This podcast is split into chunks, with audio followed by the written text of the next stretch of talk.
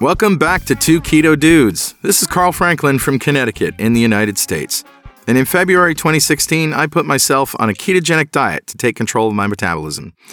In just two and a half months, I managed to reverse all my markers of type two diabetes with diet alone.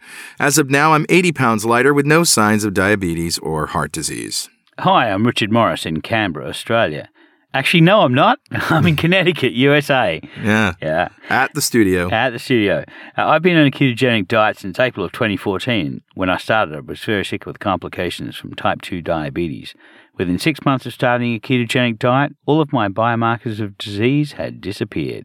I've lost about one hundred pounds and I've completely turned my health around. And this show is a document of our experiences thriving for years in ketosis. And reversing diabetes. Yep. And hopefully that might help a few people who are curious about this kind of dietary hacking. Yeah, we're not doctors. We don't want to give anyone any medical advice, but we are keen to share our own experiences. We're actually both software developers, so we're not afraid of a little technical detail, are we, Carl? Uh-uh. We've done some research into our own deranged metabolisms and the science behind them. We share studies that we've found in the show notes. And you'll probably work out pretty quickly that we're both foodies. Oh, yeah. We love to cook and we love to eat. Sure do. In every episode, we both share a keto recipe for your amusement. So let's start podcast number one twenty-six, Low Carb Chef Andrew Justice. Heard you say... You're due for a little. So, Richard, do we have any apologies or corrections from last week's show? Let's see. Last week's show was sitting down with Carrie Brown. Uh, yeah, we do have an apology. We uh, thought we were only going to be uh, publishing half of the conversation. Right. And that week, and then the other half this week. And it turned out that uh, our editor was able to get it all into one podcast. So, right. uh, so we, we published the whole thing. So, um, so it's a little bit disjointed, but uh, we're back on track now. Uh, with a new podcast, and thank you, Carrie Brown, for that uh, wonderful conversation. It was a great conversation, and what mm-hmm. a remarkable story. Uh, so let's revisit what a ketogenic diet is. Uh, a ketogenic diet is any diet that puts you in a state of nutritional ketosis. Mm-hmm. That's where you're burning fat for fuel instead of glucose. Yep. And all the glucose that your brain needs and red blood cells and other things is made by your liver. Mm-hmm. And uh, to do that, we limit carbohydrates to twenty grams or less per day. And the types of carbohydrates are important, complex carbohydrates from green leafy vegetables and nuts and things like that.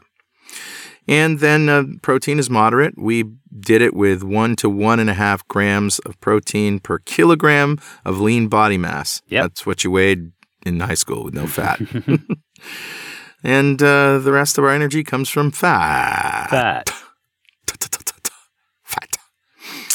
So, how was your week, Richard? Tiring. I think we both ought to share our weeks. Yeah. So, so um, it was tiring. I, I arrived in New London, Connecticut last Monday, mm. and my my my next semester starts tomorrow on Monday.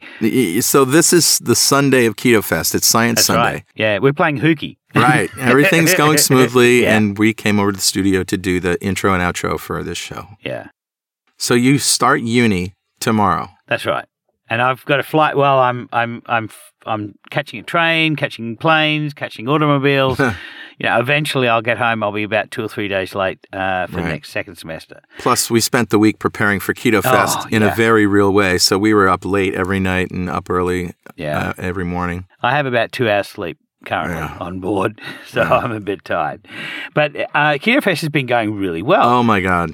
We did a live podcast at Keto Fest yeah. in front of a live studio audience. Well, yeah. it was more of a live gymnasium audience yeah. uh, with a special guest. Yeah. And, well, there were lots to choose from. Yeah. So, uh, uh, and that will be coming in the next episode. Mm-hmm. And we uh, did uh, cooking demonstrations. My lamb was a bit of a hit. No, a it was great quite popular. Hit. Yeah. It was the most popular cooking demonstration. It was delicious. Yeah. And so the um, we also had the Science Sunday. We've had all the speakers on. Mm-hmm. Uh, Nina Teicholz. Yeah, we got Dude. her. Yeah, she came to our event. She drove up from New York. We had dinner with her last night at uh, R D eighty-six. Yeah. It's remarkable. Well, I say dinner. They had already eaten. I sat down and had a drink. That's dinner. A Franklin dinner. Yeah. So, uh, so we, yeah, it's been a great event. We uh, we're tired, you know, as you can mm-hmm. probably hear, uh, but uh, we're uh, we're looking forward to uh, a special announcement we, we made during the keynote mm. of Science Sunday. Yep.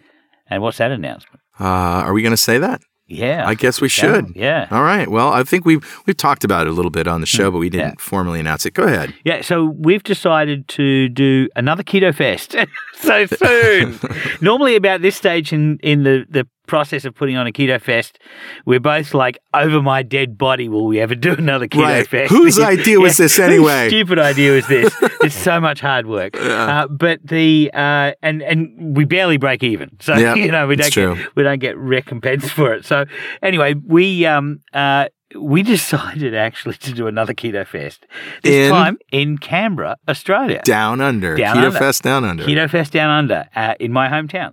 So mm.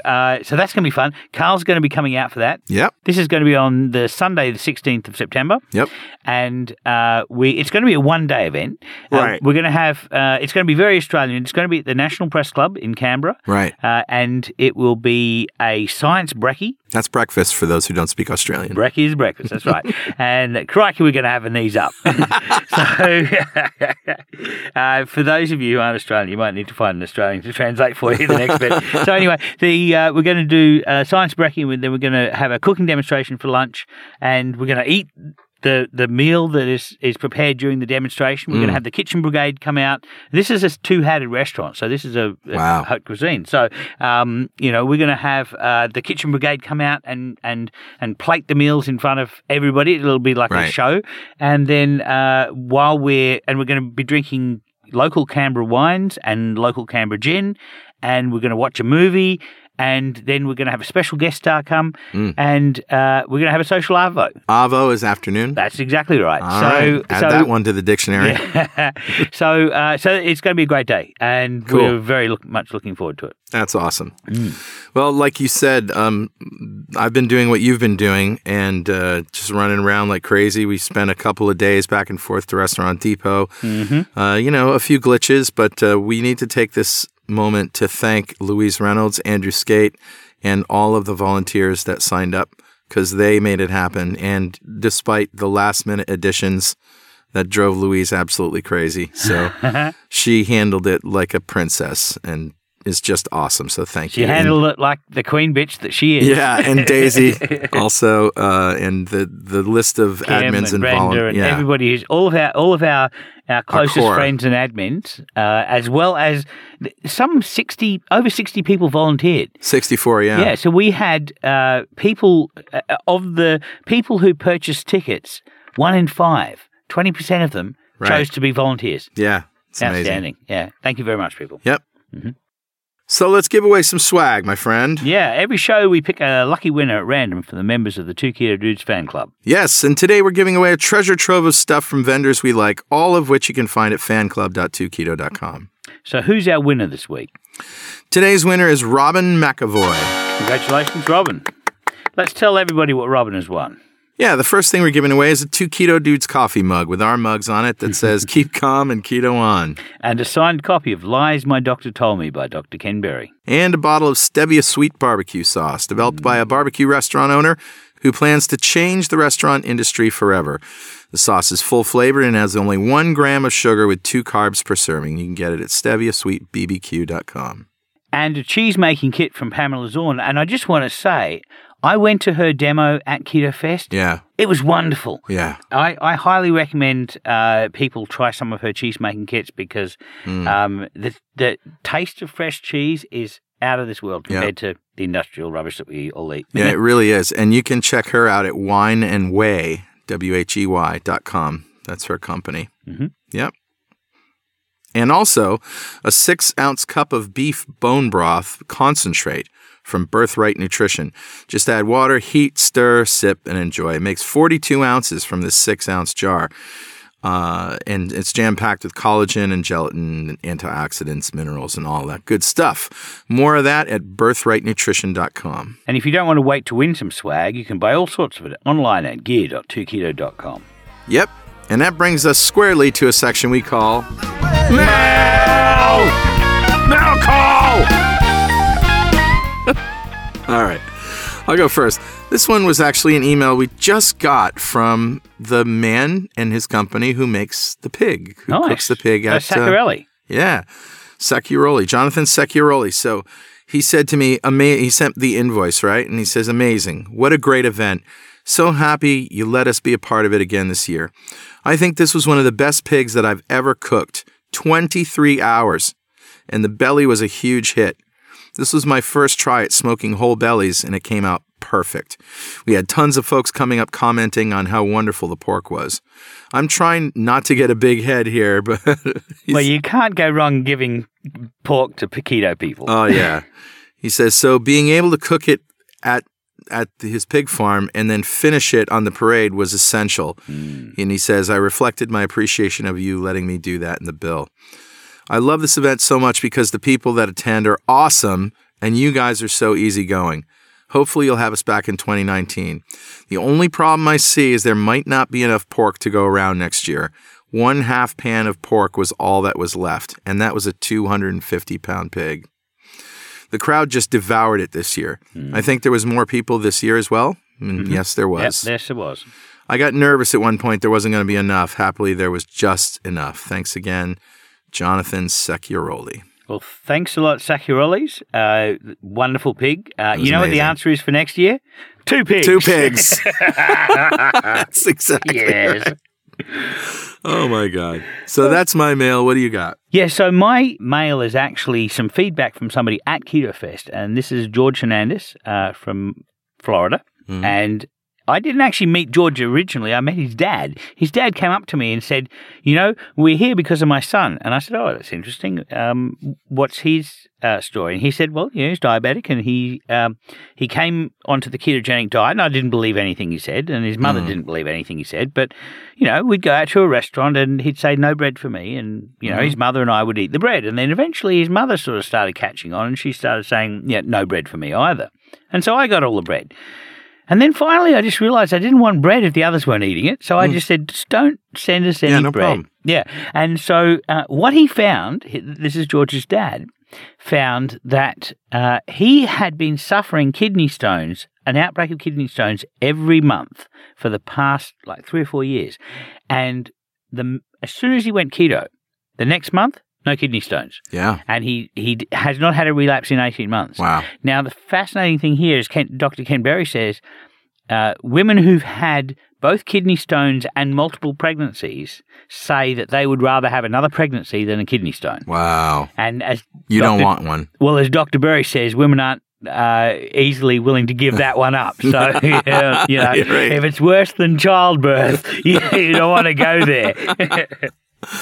Ah, that'd be like scorpions crawling all over you yeah. for twenty-four hours. So congratulations, George, and George's dad. Yeah, well congratulations. Mm-hmm.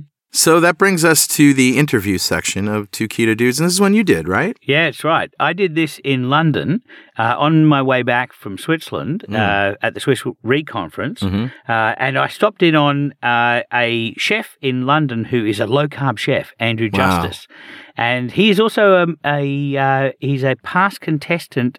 I think he came second in MasterChef uh, U K Professionals. So wow. you know, and he's he's he's worked with all of the great chefs, and he has three restaurants. And mm. I'll let him tell his story. Awesome. Okay, I'm I'm here in London with uh, Chef Andrew Justice. And uh, we ran into each other. He's actually a keto chef, and I'll let him tell you a little bit about his background. Chef Justice, how did you get to uh, become keto? Well, I've been uh, in the industry now twenty-two years, uh, cooking wonderful fine dining food, um, French cuisine, uh, being being the emphasis of, of everything that I've done. Um, and I had an opportunity to cook for um, a wonderful gentleman in London, mm-hmm. um, all based around ketogenic. So I had to put together a, a tasting menu, right. um, and I was first time looking at ketogenic. Uh, I understood that it was a low carb, uh, a low carb diet, um, sure, and understood that it was high quality fats, all the good things, mm. the, the good butter, the heavy yeah. cream, uh, the beef tallow, mm. all the so, things. So that, how's that feel to, as a chef when you're told we'd like you to use these things? Oh, amazing. Yeah. I mean, French cookery, there's a lot of uh, a lot of use of butter and heavy creams mm. and uh, even even fat uh, anyway. Um, so just to remove the carbohydrate uh, from the plate or from the sources, um, was the my initial, you know, uh, my initial point of call was, sure. was to to um, remove the immediate carbohydrates. Mm. Um, but then looking into it, it was looking at the the wines and stuff that I would normally put put in my, my right. demi-glace yeah, sauce exactly. or yeah. um, the brandies that were going into Diane sauce or mm-hmm. peppercorns, you know. So removing those, and what that did was give a, a, a an amazing meaty flavour and, right. and essence. And um, and I found the the food that I was cooking ketogenic was actually a lot cleaner and a mm. lot more flavoursome, right. um, and had flavour backgrounds that I'd never, in twenty-two mm. years, I'd never really, really experienced. Yeah. So for me, it's, you know, since January cooking keto, um, the past six months have been a real eye-opener in in how I cook and how yeah. I look at foods, and, and the possibilities now have, have opened up. So it, after twenty-two years, it's kind of, I'm not reinventing because I've got the skills to do it now, sure. but um, yeah, in- incredible, incredible uh, use of wonderful produce. Yeah, you're off, you're off the leash. yeah, that's it, that's it, exactly. So the French actually have one of the lowest uh, rates of cardiovascular disease, which is, you know. Makes it, sense. You know, it makes sense. It's it's all healthy fats that they eat. So, um, so yeah, that, so I I heard a rumour that you were on MasterChef. I was. An English MasterChef. Yeah, wow. yeah. Back in uh, two thousand ten, MasterChef The Professionals. Right. Yeah. The audience in Australia all went squee at the same time that I'm speaking to a MasterChef contestant. Because back in Australia, it's a MasterChef is massive. It's, a, it's yeah. like one of the biggest shows on T V. And it's all, all amateur cooks. Here, it's all professionals. Yeah. And so uh, we did, I think we did one episode or one season that they had professionals, and I actually ate at one of the restaurants that one of the professionals cooked at, and it, it was excellent food, absolutely. Um, but yeah, most of ours are amateurs, so they're, they're, they're, our Aussie audience are going to be uh, listening uh, quite carefully to everything that you say. So yeah, I've been watching uh, MasterChef uh, Australia, and I don't envy those no. contestants. Wow. No, there's some. The, the Croquembouche was the first episode, and, and like the first season, and then there was like a snow egg. There was just yeah, insane stuff. Insane, and uh, and the produce you get out there. You know, mm. um, we were briefly talking about it earlier. The produce there is is so diverse, and yeah. you know, there's a lot of products out there that that I've never seen, never heard of. I would right. love to love yeah. to have a play about with them. Yeah, um, yeah. But MasterChef in the U K, I mean, it's been on on the uh, on the T V for many many years, and mm. uh, I was on the third season of The Professionals uh, in two thousand ten, right. um, and got through to uh, the semi-finals or second stage quarter-final. Um, amazing experience, absolutely yeah. amazing, and you know, ha- having my peers, Michel Roux Junior, mm-hmm. um, wow, you know, yeah. Monica Galletti, yeah. uh, you know, having those those sort of people critique my my dishes mm. um, and give me amazing feedback, you know. Um, That that for me was was the, the icing on the cake. Yeah, the, oh, yeah. the wrong wrong, yeah. wrong phrase. the, the, the, the fat on the mutton. The fat on the mutton. so so for a professional, is it is it just exposure, a MasterChef kind of experience, or is it is it an opportunity to fine tune what you're doing with uh, with the you know the, the, the feedback from your peers? Um, a little bit of everything. Yeah, exposure. I mean, it, it, it does leapfrog. If you if you do well in the competition, it leap leapfrogs. Um, your your career. Um, like I, I got the opportunity to to come down into London to work at uh, Le Gavroche with Michel Roux. Um, mm.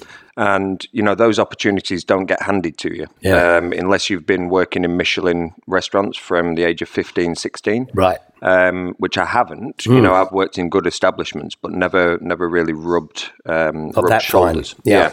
So I, I kind of saw it as an opportunity to to see how how I sort of fared, mm. you know, in the uh, in the big wide world of, of right. chefs, and yeah. Um, yeah, I was I was pleased, you know, I, I could hold my hold my own. Excellent, you know? yeah, I get it. so so you've. I assume. I mean, you were an executive chef for, for, for several restaurants. You've you've you've you've worked as a per, personal chef as well. For, That's right. For the, uh, for the golfer Gary Player, I believe. Yeah, Gary Player and uh, Sir Nick Faldo. Okay. Um, yes. Yeah, and we've done some weird and wonderful stuff. I've cooked for the Queen, uh, for the mm-hmm. Queen's Jubilee, for two thousand two hundred people, looked after Gary Player um, on a personal level in, in rented accommodation in mm-hmm. Augusta and nice. South Africa and yeah. in, in the uh, in the U K. Um, yeah, but I, I must admit, I mean, we were we were briefly talking about, about food, and I think the the the The best people I've ever cooked for are, are actually my children. Really? Yeah. yeah. You know, to see them, their their faces light up, and you know, see the the different, you know, reactions to different textures and different foods and stuff like that. You know, people, you, you cook in a restaurant and people come up to you and say, oh, wonderful steak, sir, yeah. wonderful steak. But when your daughter comes up and says, Daddy, that was the most amazing salmon I've ever eaten, you know, that, that yeah. that's my Michelin star. Yeah, absolutely. absolutely. Well, the other thing that's really fun about children is they're, they're curious about how how it's made. And so for your kids, one, your kids are seeing what Daddy does. Yeah. You know, this is what Daddy does for a living. He turns ingredients into delicious. Yeah. You know, but the other thing is that that they then can pick up some of these skills and learn how to break an egg, learn how to make an omelette, all these skills which people like me, I it wasn't until my late forties that I first started really cooking. Um, and, I, I, you know, I had a rough idea about how to break an egg, but I didn't – I, I was uh, unreliable at it for the first maybe six months until I was regularly able to do it properly. Um, so these are fundamental skills which are really useful to, to pick up. And, and one of the games I, I, I like playing with, uh, with my nieces and nephews is when we're at a restaurant and a plate of meal comes to us is to ask them, okay, how do you think they made that? And to and, and to listen to what they, their understanding of how the food is sort of put together, it's quite fascinating. I'm going to play that myself. Yeah, yeah, I just think it's an awesome thing. And then you know, and then maybe take the kids into the kitchen, make a plate of it, and you know, yeah, and show them precisely. How to do it. yeah, I mean, I, w- I was very lucky as a child, and that's probably where I've got my love of food from. Um, both my grandmas were were fantastic cooks, and um, you know, I, I, I'm speaking to, to a lot of my friends about keto, mm. and I look at my, my grandmas, how they used to cook, and it was more or less keto. Wow. You know, it was it was lots of butter. It was mm. my grandma either drank um, black coffee or coffee with double cream. Nice. You know, that was yeah. that was it. Um, She's keto. Oh yeah, totally. You know, she used to we used to have rib of beef on a on a Sunday. You mm. know, there was very little potatoes. It was all about cabbages. It was all about, you know, whatever was growing in her garden right. at the time. And you know, I look back at them, and she had a you know, fit, fit life and mm. good, uh, a, a good, a good innings, as we say. Yeah. Um, you know, and my my mum, she she cooked everything from scratch, absolutely everything. Whether she'd make Chinese food, whether she'd be making Spanish food, everything mm. was was uh, was cooked from scratch. So we used to spend a lot of time at the markets, and right. you know. As a young child, seeing all these different vegetables and, and colours, mm. that, that excited me. Yeah. Um, and I was cooking at a very young age. Mm. But I think nowadays, you know, the, the children, they don't get exposed to this. They get exposed to the bigger, more glamorous or unglamorous as we we, we see it. But you know, it's it, if we can show them the fresh, the fresh produce, and show them that it grows like this. Yeah, we, we chop it, we cook it, we eat it. You know, the whole process from start to finish. I think that's where you know we can really change things, and we have to start young. We have right. to start young. Yeah, it has to be an education. I, I think one interesting thing is uh, is uh, going back to primary producers and talking to them about their produce, and you know that it, all they're doing is trying to make their produce the most palatable to their market. Uh, but sometimes, like for example, um, cattle cattle ranchers. My, my my uncle was a was a beef producer, and he would he would spend a lot of effort trying to make his beef marbled but not fat. And so that and, and that really is the that's the ideal, you know. But the um, of course with um, with beef, it's sort of one and two year old steers. They don't really get old cows, and old cows have got a better quali- better flavour, better quality of fat. Yeah. You know, this is an old cow that's been well looked after on grass all its life. Is a wonderful animal, and the, the the the the the meat and the fat on that animal are spectacular, and yet we just we, we send them to the glue factory, you know. Yeah, yeah, and it's upsetting. I mean, we, we mature beef, but we, we slaughter them young and then mature them in a in a fridge. Right. So let's mature them on the pasture, yeah. you know, because that's where they're they're gaining all the the essential fatty acids and the flavour backgrounds. you know, and this, again, you know, going back to, to my, my journey on ketogenic cooking, that's what I found, you know, when I was sourcing the products, mm-hmm. you know, to get a, to get a, a lamb. Yes, a lamb's lovely, but it's, it's got that sweetness. It's, you know, it's not necessarily full packed of flavor. You know, you go to a hogget, you go to a mutton that's had a longer, a longer life on the, on the pasture. The flavor is incredible. Mm. It's a lot more deeper. It's, it's more complex. Mm.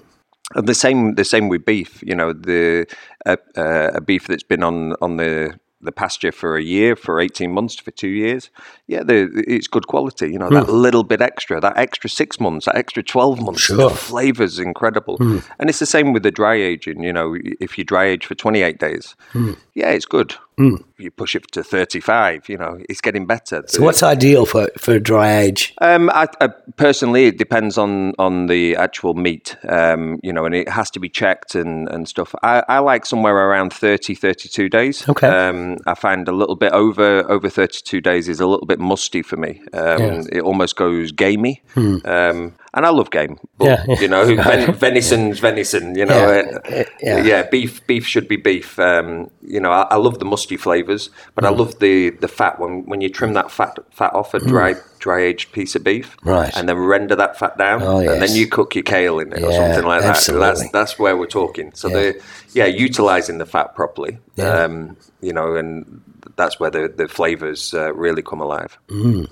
Yeah, so I, I like to age beef sometimes. I don't have a beef aging machine. I, I know there are hum- dehumidifiers that can mm-hmm. do that. What I'll do is I'll put a tray with a wire rack on it uh, and then put the steak on that in the fridge. Yes. And the fridge environment then is will dehydrate the steak. It and will. I just turn it every day, and my, I, I'll age it for about seven or, or eight days. And then that steak, the quality of the steak is, is remarkably different. Yeah. And so I, I suggest to people, do do an A B comparison test.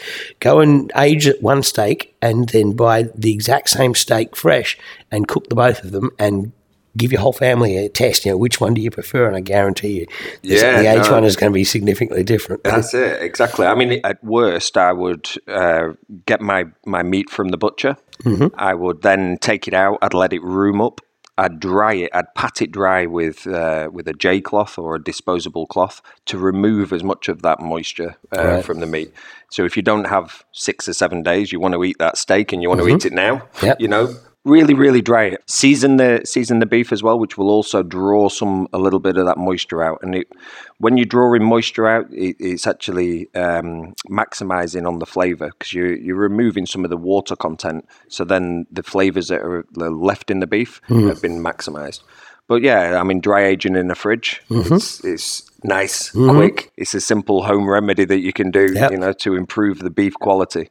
But, you, you know, we need to be looking at the source, like we we originally said, you know, and finding a, a good a good butcher, a good farmer that produces mm. good meat and, and looks after the welfare of the animal. That's where it's key. Yeah. What we do with it as as chefs is only half of the battle. If the the food has been produced badly, um, we there's no point in us even cooking it. Right. You know? So yeah. that's that's something that I'm really looking at now is is the sourcing of all the products that mm. that we want to be using uh, in in ketogenic um, to maximize on on all the minerals and the vitamins and yeah. and everything, and also the the welfare of the animal. You know, absolutely. I mean, yeah, without a doubt. That that we had uh, we were just in Zurich the other day, and we had I went to a steakhouse uh, with a bunch of uh, famous keto people: Gary Taubes, Zoe Harcombe, uh, Eric Westman, and we had on the recipe there um, old cow.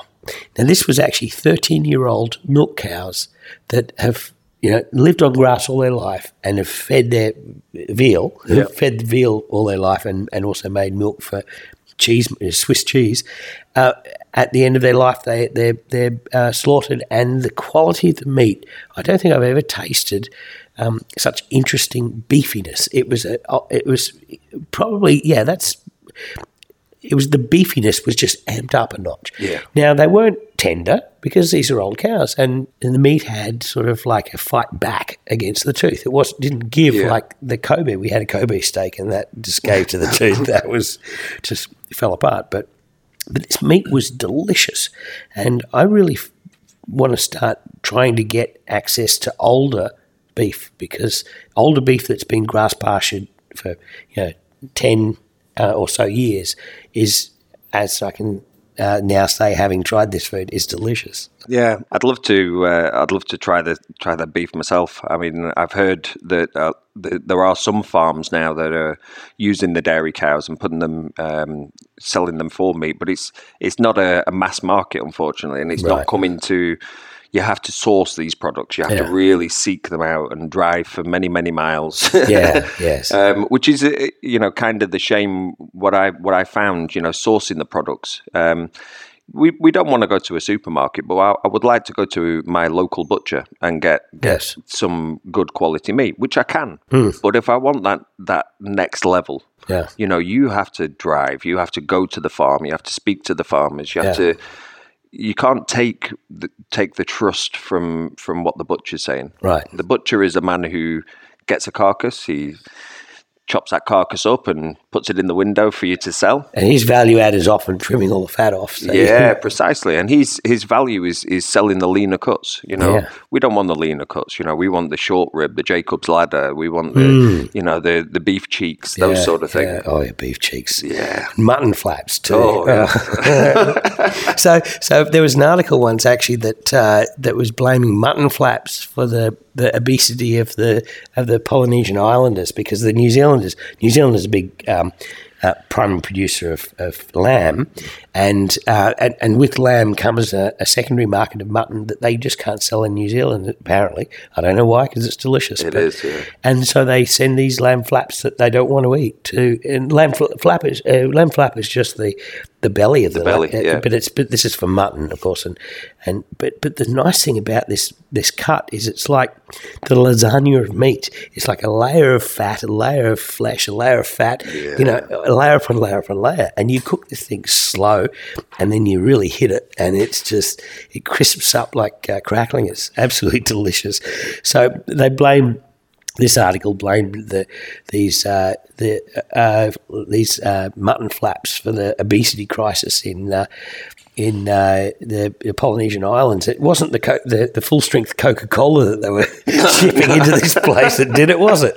No, of course not. always always blame the decent product. That's yeah. the problem. We have a couple of chefs who listen to the podcast. I know that for a fact. We have a lot of doctors as well who listen to the podcast, and I also know that for a fact. Uh, I'm interested, what advice would you give to a chef being asked to prepare a ketogenic diet? Um, well, from my experience, um, look initially at everything that you believe is a carbohydrate and remove it. Mm. Look at everything that you think is a sugar and remove it. Yep. And just go back to to the original source of your recipes. Um, look at everything that you're including in your sauce. Um, as I touched upon earlier, adding red wines and deglazing pans with wines and whiskies and uh, brandies and those sort of things. You know, once once you've actually removed these alcohols and these sugars and carbohydrates, what you what you're tending to get is a cleaner flavour. Right. So yes, you remove the the starchy vegetables and, you know, rices and pastas. So those are those are never going to be included on the plate. But look at the vegetables, look at leafy, darker greens, um, things that grow above the ground. Look at the the meat. You know, we like we've spoken about. We want older. We want the older animals. Mm. Not only have they got more uh, more flavour, mm. um, they've also got more fat. The the mutton um, and hogget tend to have uh, more fat than the than the lamb anyway. It's a better quality fat. They've been grazing longer. Hmm. So yes, be a little bit anal about where you source your products from, um, but just cook them with loving love and care. You know, a lot of these products, because we're using um, tougher cuts or uh, less um, less tender cuts, they need a longer, slow slow cooking processes. Yeah. So the likes of uh, pressure cookers, uh, slow cookers, sous vide, mm. um, these are all wonderful tools to be able to extract the um, the fats from these meats, but also to to be able to cook down Um, the the collagens, et cetera, et cetera, to to give us a, a better product. Yeah. Um, yeah, and enjoy it. I think that's, that's the, the main thing is in, is enjoy it. You know, a lot of a lot of diets or or ways of life um, that revolve around food, they they tend to be, for me, overcomplicated and quite restrictive. Right. Whereas with ketogenic, I, I found that the the book is kind of opened um, with the possibilities. There's there's more possibilities in, in ketogenic cooking. And it's all the good things. Come on. Yeah. yeah. Egg yolks rather yeah. than egg whites. You know? Who doesn't want organic food, and who doesn't want the, the best of, you know, butter, and who doesn't want the double cream? Who doesn't mm. want, you know, crispy fat? And yeah. yeah. I mean, I, I, I could eat it every day. So I, I was looking in the, the fridge here, and the quality of the creams, it's like double and triple creams that are just, they, the, you know, they're almost clotted cream. It's just delicious. Yeah, yeah, it's incredible. I mean, uh, you know, I think you've had a, a few coffees with cream this morning. And absolutely fantastic. And, you know, it's almost butter. You know, yeah. that's, that's the quality, you know, organic, beautiful, thick cream. Yeah. So how, going back to deglazing, this is the process. You cook your meat in a pan, you end up with a fond on the bottom of the pan after you take the meat out to rest, and now you want to take that fond and you want to turn it into a sauce. So if you're not going to deglaze with red wine, which will mask the meat flavour, yeah. what do you deglaze with?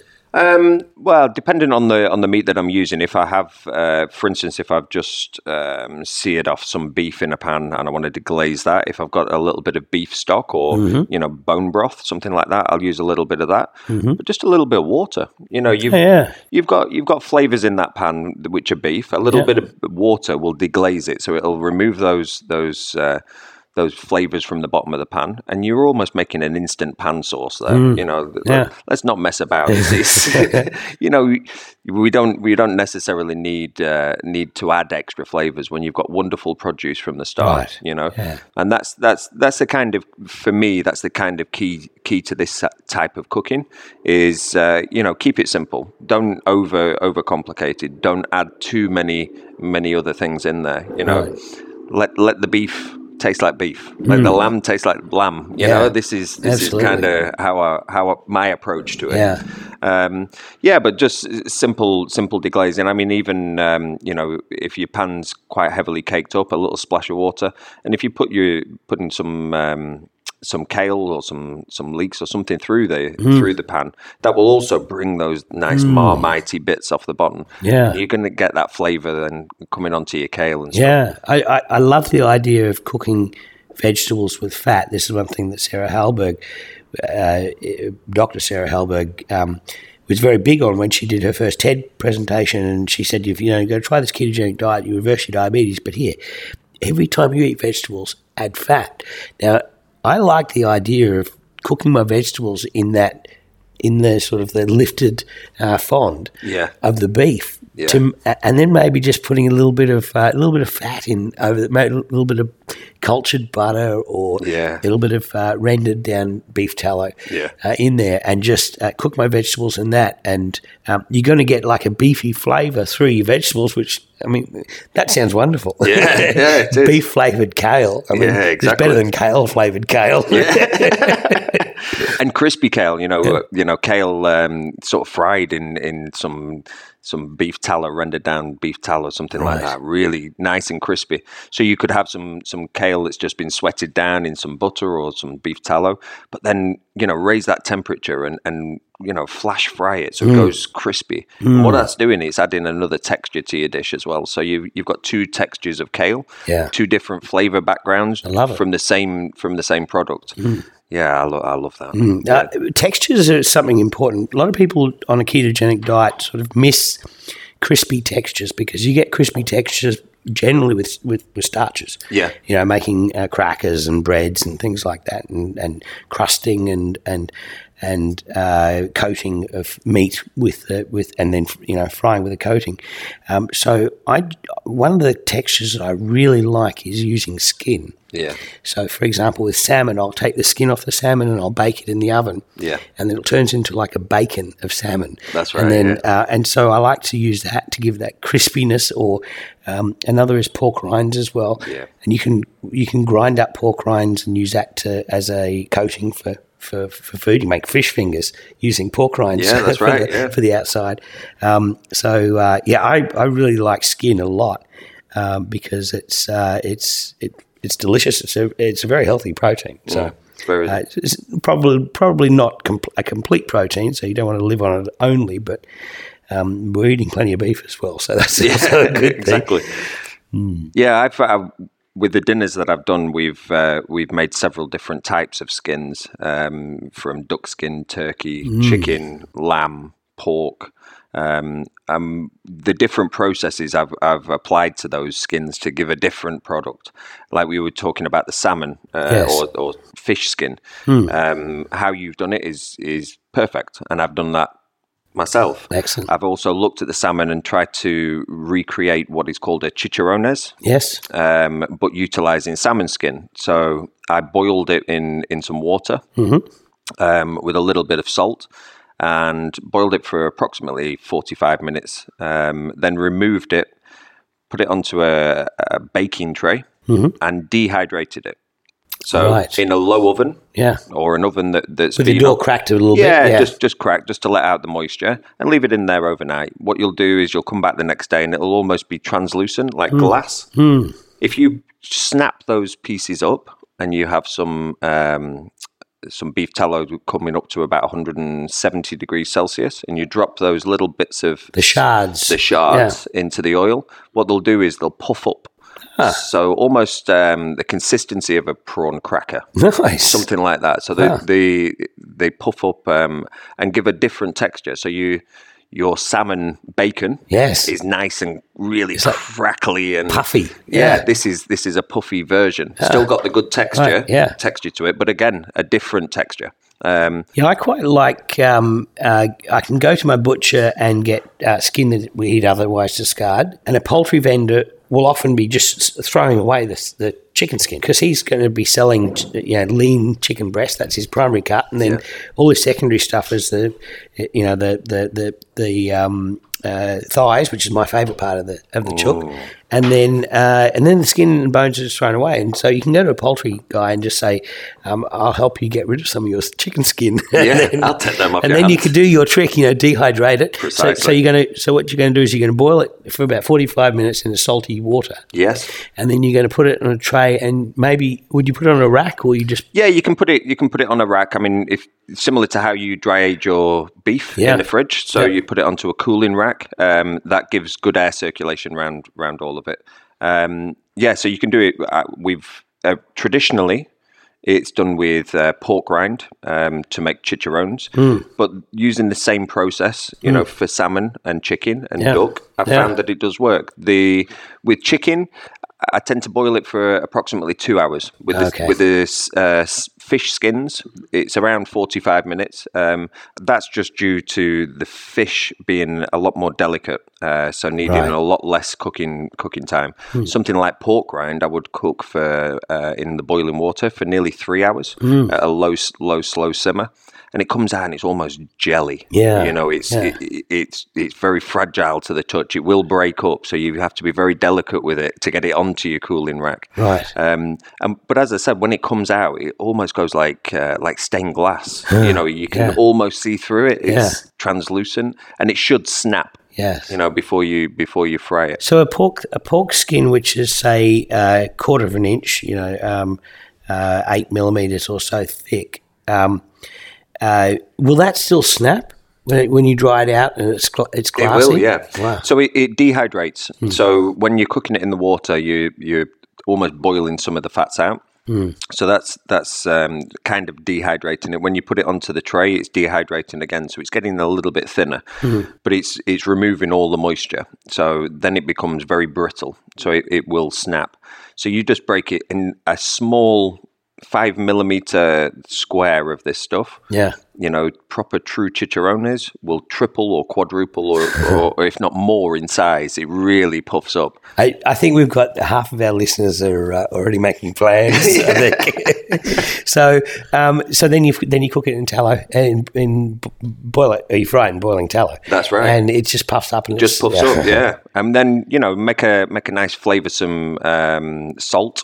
So use some Himalayan salt, some fresh herbs, blend them up in a blender. Yeah. As soon as it comes out that fryer, season it up. Um, while it's still warm, it'll go cold. It'll be wonderful. Yeah. And it's a nice little little snack for you if you yeah, wanted it. Yeah, absolutely. I know a butcher who who sells his pork belly without the skin on. Oh. And I think I'm I think I'm going to suggest to him a way he can get rid of that skin that he thinks is not useful. Yeah, definitely, definitely. Well, a wonderful way with pork rind is actually uh, salting the skin and then rolling it up really tight mm. and and tying tying it so you've got a long long uh, tube, long tube like a mm. spiral tube. Tube, hmm. and then actually freezing that down. Um, and then if you've got a meat slicer, yes, yes, you slice that while it's frozen, and you end up with a, a spiral, a roul- almost a roulade, a roulade. So, yeah. Yeah, yeah. And you deep fry that, oh. and then it, it comes out weird and wonderful. It looks a bit like a like a spider crab with its yeah. legs coming oh, out. I've and got all to sorts. do that. But that's really really cool way of doing it. Yeah, now, I like pork ears. Pork ears for the meat slicer. You know, yeah, you just uh, very thin slices, and then just exactly the same thing. You de- dehydrate them. And then you uh, you you put them in boiling oil, and and they they're like the the, the tastiest little uh, morsels that you can add to like a salad or something. Oh, like delicious! This. Yeah, you can use this. Uh, yeah, so yeah, forget stale bread. Yeah, get pig ears in there. Exactly. Forget some pig's ears in. Yeah, definitely, definitely. Exactly. Well, Andrew, it's been a pleasure talking to you. Uh, I wish you the best of luck in uh, this keto adventure of yours. Thank you very and, much. And uh, uh, let us know how you go. Yeah, definitely. We'll keep in touch. Thank you. Thank you. Heard you say you're due for a little. Wow, what a great story. Yeah, so I love the recipe that he, he gave us for making that. Uh, por- he, right. he turns pork skin by, what he does is he boils pork skin to get rid of all the fat. Now, that sounds like it would be a bad thing, but for the mechanism that he's using it for, mm. it's really fascinating. So he boils it for like two or three hours to get all the fat off the skin, and then he dehydrates it by putting it in an oven, opens, cracks the door just a little bit, and it's on a very low temperature, mm. and he runs that overnight.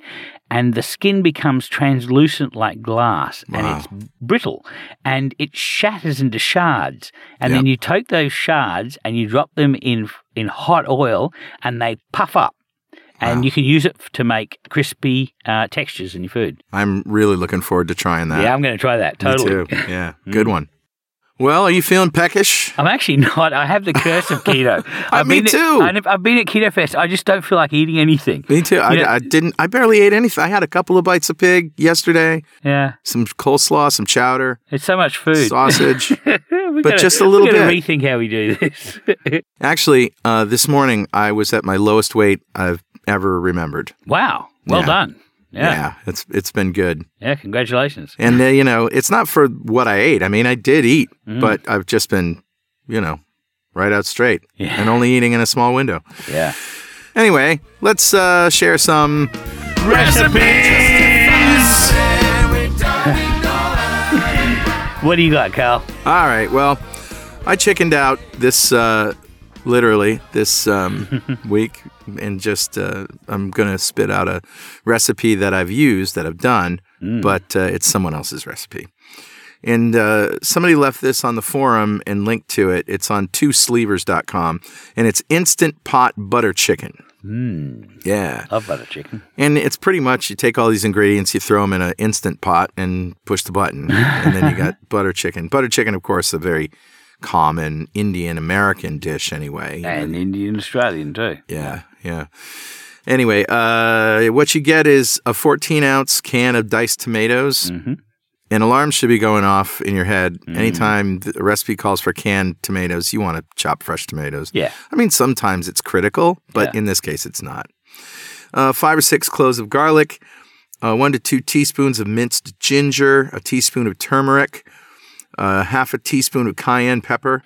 Mm. A uh, teaspoon of paprika, a teaspoon of salt, a teaspoon of garam masala. Garam masala is an essential Indian spice made up from lots of different spices. Right. It's like a curry mix. Yep. Mm-hmm. A teaspoon of ground cumin, uh, one pound of boneless, skinless chicken thighs. Nice. Yep. And that all goes in the pot. And then to finish it, four ounces of butter cut into cubes, four ounces of heavy cream, a teaspoon of garam masala again, and uh, to garnish, quarter cup to half a cup of chopped cilantro. So those last four ingredients you use after the cooking in yeah, the cooking pot. Correct. So you add the butter and the the cream and the parsley. Yep. And yeah, cool. And really, it doesn't take long. You put all the ingredients in the Instapot in the order listed, except, of course, for what you just said, the okay. finishing stuff. Mm-hmm. And if it's frozen, you push the chicken into the sauce a bit so it defrosts better. So you close the cooker. You set it for ten minutes on high. That's it. And and the key here to this recipe is that you allow the pressure to naturally release. You don't push the, you know, you don't open the valve and let all the steam out. Right. And that's going to take another ten minutes. So after that, that's when you release the remaining pressure. So you open up the pot, remove the chicken carefully and set that aside. And all of the other ingredients you blend together. Stick blender, immersion blender works really well. And now you add the, the finishing stuff, the cut-up butter, the cream, the cilantro, and ground masala. Stir it until it's well incorporated. And I said stir, not not blend. Right. right? You want to stir it. Mm-hmm. So then it's best to let the sauce cool just a little bit before adding the butter and the cream. Otherwise, it could uh, do nasty things. Sure. Yeah. Mm-hmm. Wouldn't be good. Mm. If you do happen to add it when it's hot and it thins out, just put it in the fridge for a little and let it thicken up. It should be thick enough to coat the back of a spoon. Right. So you just add the chicken back and heat it through and serve it over miracle rice. Nice. Yeah. Sounds sounds awesome. I have to try that. Or just by itself. Yeah. Yep. That's what I got. What do you got? Yeah, I'm going to do a recipe that I did this week. It wasn't officially part of Keto Fest, but it was a meal that I cooked for the volunteers. Yeah. And I bought a truffle. Uh, this is a, a French Perigord black truffle from nice. Canberra. And this is the only place that's actually growing them right now because Canberra's had its first frosts and the rest of the Southern Hemisphere truffle fields haven't. So right. Canberra's the first place that's got them. And, of course, all the, the Northern Hemisphere truffle fields are all played out so uh, uh, because it's in the middle of their summer. So anyway, the only place you can get these, unfortunately, right now is Canberra, but I'm sure that um, uh, you can find truffles eventually where, wherever you are. Anyway, a truffle is uh, the fruiting body of a mycelium fungus, and uh, it has a unique flavour, a unique aroma, yeah. and you'll recognise it. If you've never had truffles before and you smell it, you'll you'll say, oh, that is familiar. Where do I find that from? Right. And it's because people have, people, a truffle is a very expensive ingredient. It's right. like fifty dollars for a, a, a, a truffle the size of a gumball, mm. but it's a delicious umami sort of flavor. Oh, yeah. And so anyway, the way the way that I do this um, this ice cream is that I start off with six eggs. I start off two days beforehand, and I put the truffle in a container with the six eggs, and I put them in the fridge, and yeah. I leave it there for two days. You actually did truffled eggs as a recipe once. Right. Yeah, okay. that's so what that, you do. And that's all you do. So yeah. the, the, the odor or the essence of the truffle escapes the truffle fruiting body, and it goes into the eggshell, through the eggshell, through the egg white, and into right. the egg yolk, because it's actually uh, an essence that's being held by the fats. So anyway, you uh, you take uh, these eggs that have been in a closed container with the truffle for two days, yep. and you separate the yolks and the whites. You throw the whites away, throw mm-hmm. the shells away, mm-hmm. and you take the yolks and you put them in a double boiler. So it's yeah. basically put them in a glass bowl, and you put that glass bowl over the top of a pot that is steaming, mm-hmm. and you just start whisking it. And in a second pot that's on a very low heat, you put uh, a quart of cream or, or a litre of cream if you're yeah. uh, Australian, and uh, you add some Splenda to taste, and you shave in some truffle uh, uh, shavings. And you yep. can use a microplane to do that. And the shuffled shavings, basically what you're trying to do is you're trying to create the flavour of the ice cream in the cream, yeah. and then you add it to the egg yolks that that are starting to set so, up. So what's amazing about this is that it's two different, you know, consistencies of truffle flavor. Mm. And I can actually taste it with my mind when I'm thinking, because I know what truffle tastes like. I know what sweet cream tastes like. Yeah. And I'm sort of, it's, my brain is sort of synthesizing those as memories. Mm. And that, I find that just fascinating that you can actually imagine a taste. Uh, yeah, a truffle is a very evocative smell. Mm. The human brain really um, uh, relates very well to the truffle, and nobody mm. knows why, mm-hmm. but it, but it is. So anyway, the uh, so this is the the truffle ice cream. Uh, you're eventually going to be ladling the hot the warm cream into the egg yolk mix. And uh, and you're making a custard, and then yeah. as soon as it coats the uh, the back of a spoon, mm-hmm. you you uh, throw it in the, the, the fridge to chill for a day if you can. Unfortunately, I could, I had to put it in the deep freeze. We do a lot of spoon coating here. Yeah, we do. Unfortunately, I had to put mine in the deep freeze because of time constraints, and that meant that I uh, it, it wasn't a soft serve as I would like it to yeah, be. But yeah. anyway, mm-hmm. so once once it's chilled for a day in the fridge, then you put it in your ice cream maker and follow the manufacturer's instructions, and you have lovely truffle, truffle ice, ice cream. cream. That's my recipe. That's awesome. Well, that's a show. And uh, again, we'd like to thank everybody who's involved in Keto Fest this year. Got a lot of people saying they want Keto Fest in their town. Yeah. And actually some who are trying to make that happen by, by putting it on themselves. So that's always great to hear. And so many amazing stories. Yeah. The the interesting thing is when you tell people that Keto Fest is going to come to uh, somewhere like Canberra, you get a lot of people saying, oh, geez, it'd be really nice if it came to Rockhampton or Brisbane right, or yeah, Perth. Yeah. Well, people, you know, uh, for those Australians who've always wanted to be able to go to Keto Fest and couldn't go to Keto Fest, mm. Keto Fest is coming to Canberra first. And yeah. if that is a success, it may go to other places in Australia. That's right. And if you want to make it happen in your town, just get in touch with us. Well, that too. Definitely possible. Yeah. That's it. Mm. Of course, if you have anything you want to tell us, something we said wrong, something you don't agree with, some more research that you found to support or refute anything we've said, send it by email to dudes at two keto dudes dot com or post it on our website. And you can follow us on Twitter, Twitch, YouTube, and Instagram at two keto dudes. Make sure to use the hashtag two keto dudes. And of course, if you want to join the free ketogenic forum, it's forum dot two keto dot com. And you can have a look around the ketogenic forum without needing to create an account by starting with success dot two keto dot com. Absolutely. And if useless swag is your fancy t-shirts, coffee mugs, and all that other junk with witty keto sayings on it, head over to gear dot two keto dot com. And if you want a shot at getting some of that swag for free, join the Two Keto Dudes fan club. You'll be eligible to win something in every show. Go to fanclub dot two keto dot com. And if you feel like supporting our forums and all the podcasts we produce, think about making a monthly pledge on our Patreon page at patreon dot two keto dot com. You can also see all of our podcasts and other videos on YouTube at youtube dot two keto dot com. And if you haven't already, go leave a review on Apple Podcasts. That's how new people get to know about what we do. Two Keto Dudes is brought to you by Two Keto L L C, who strives to support the low-carb community with podcasts and other publications. And we also like to say, Richard, keep calm, keto on, and fast when you can. Yeah, Carl, keep calm, keto on, and Keto Fest over my dead body. No, more Keto Fest! Keto Fest in September ah, in Canberra, Australia. What are we doing? Great. We'll see you next week on Two Keto Dudes.